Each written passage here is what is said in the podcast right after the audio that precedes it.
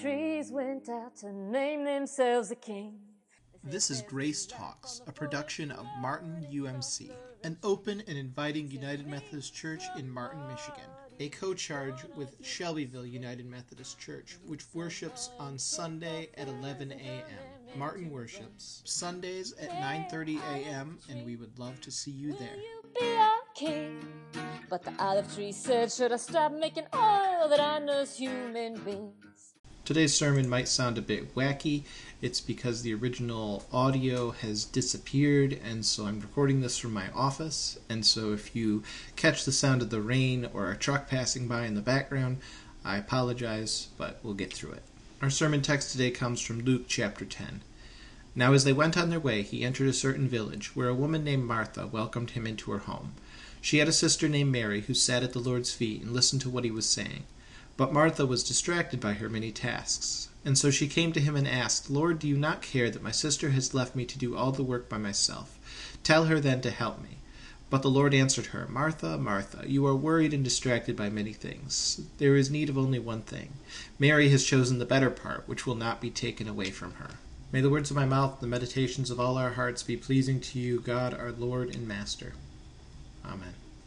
Our text today has a pretty simple message to us. Take a break, or so I read it, and yet it's a message that can say so much more, so much about identity, about work, about the way we live and treat each other. Through Christ, we're called to self-examination, called to examining where it is that we are pulling away from Christ. I hold that one such example in the U.S., at least, is our intense passion and love and seeming addiction to work.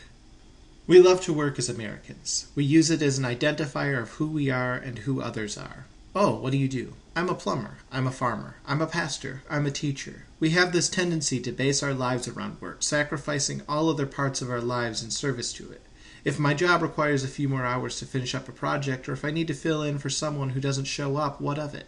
I need the money. I need to support my family. I need to make a good impression. I need to get a leg up on the other guy. As one contestant on a reality show said a few weeks ago, quote, I would die for this job if the money was good enough. And so we sacrifice. We give up our time, our energy, our strength, our very lives, and health in many cases, all in service to our work. And in turn, we're working ourselves ragged. We're working ourselves to death, all predominantly to benefit someone else. Since 1950, the average productivity of the American worker has increased by 400%, and yet wages have stayed stagnant with an average raise of 11%. Meanwhile, CEOs of megacorporations in this country have seen an average 937% increase in earnings. What seems to happen, in other words, is that we pour all of our time, energy, money, health, and strength into a work where someone else sees the benefits. We work in order to follow the narrative of creating something that outlives us, of pulling ourselves up by our own bootstraps, of finding purpose in what we do, the work of our hands. But in reality, so much of what we work for will either pass before we do, or will pass along on its own soon enough. The problem is that the work we do, the work we base our lives, identity, livelihoods, and so much on, is a work that can never truly satisfy, can never be enough.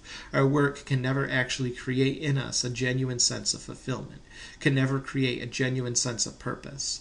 The truth is that we can never earn enough to be truly satisfied. We can never have enough.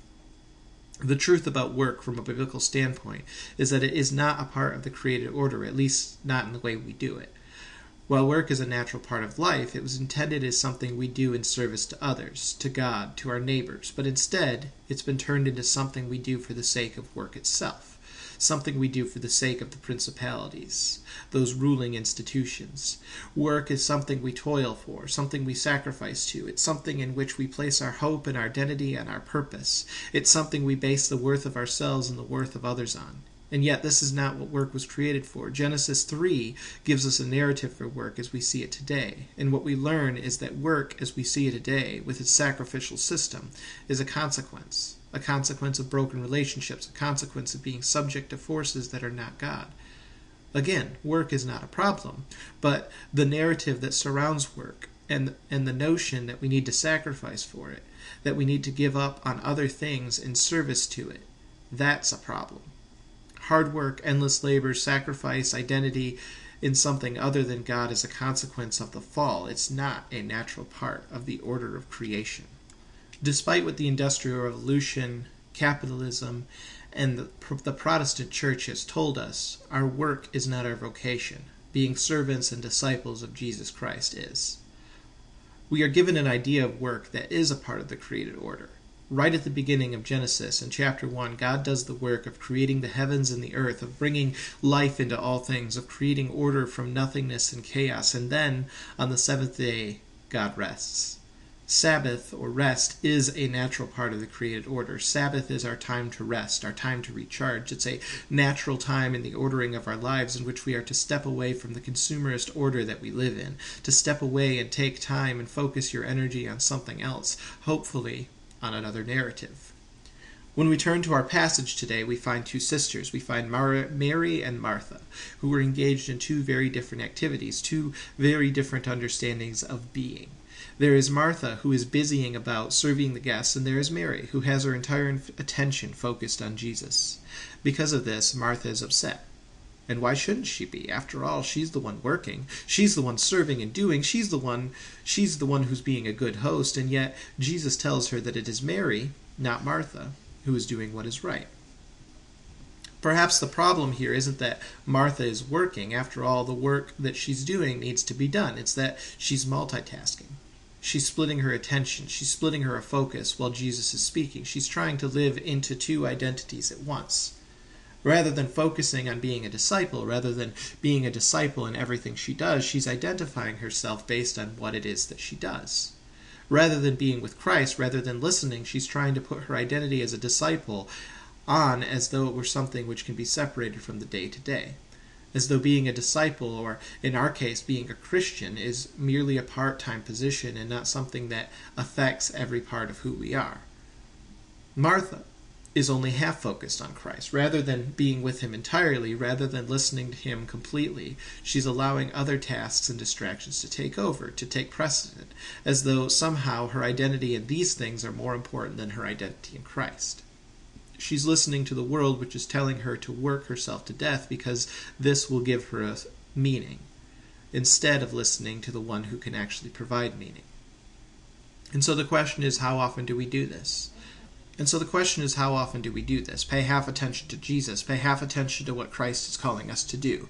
Tell ourselves that we only need to be Christian half the time, or to be a Christian after we are whatever else we are. Work is not a problem in and of itself. It becomes a problem when it calls us to honor it first, to put it above other things. Cultivating Sabbath, cultivating a time to break away, to separate into a quiet time or moment of peace, is not to be seen as a bad thing. You're not lazy or weak for needing a break, for needing time to yourself. This is the created order, after all. This is how we are supposed to live. And when the world tells us that this is the problem, that we are to sacrifice in order to keep our jobs, in order to be a better employee, then perhaps we need to recognize that call for what it is, a demand from something that is not God and will never be God. Now, to be honest, it's easier for some of us to take a break than it is for others. In some cases, maybe we are in situations where we will suffer if we don't sacrifice to our jobs. In the case of employees at an Amazon warehouse or any sweatshop which takes advantage of the workers, this certainly seems to be the case. Well, in these situations, perhaps these are the times for us to recognize our baptismal covenant, to resist evil, injustice, and oppression in whatever forms they present themselves, to recognize the fallenness of an institution who prioritizes property and profits over people, institutions who willfully break that command to love our neighbor as we love ourselves, to recognize and to resist. Amen.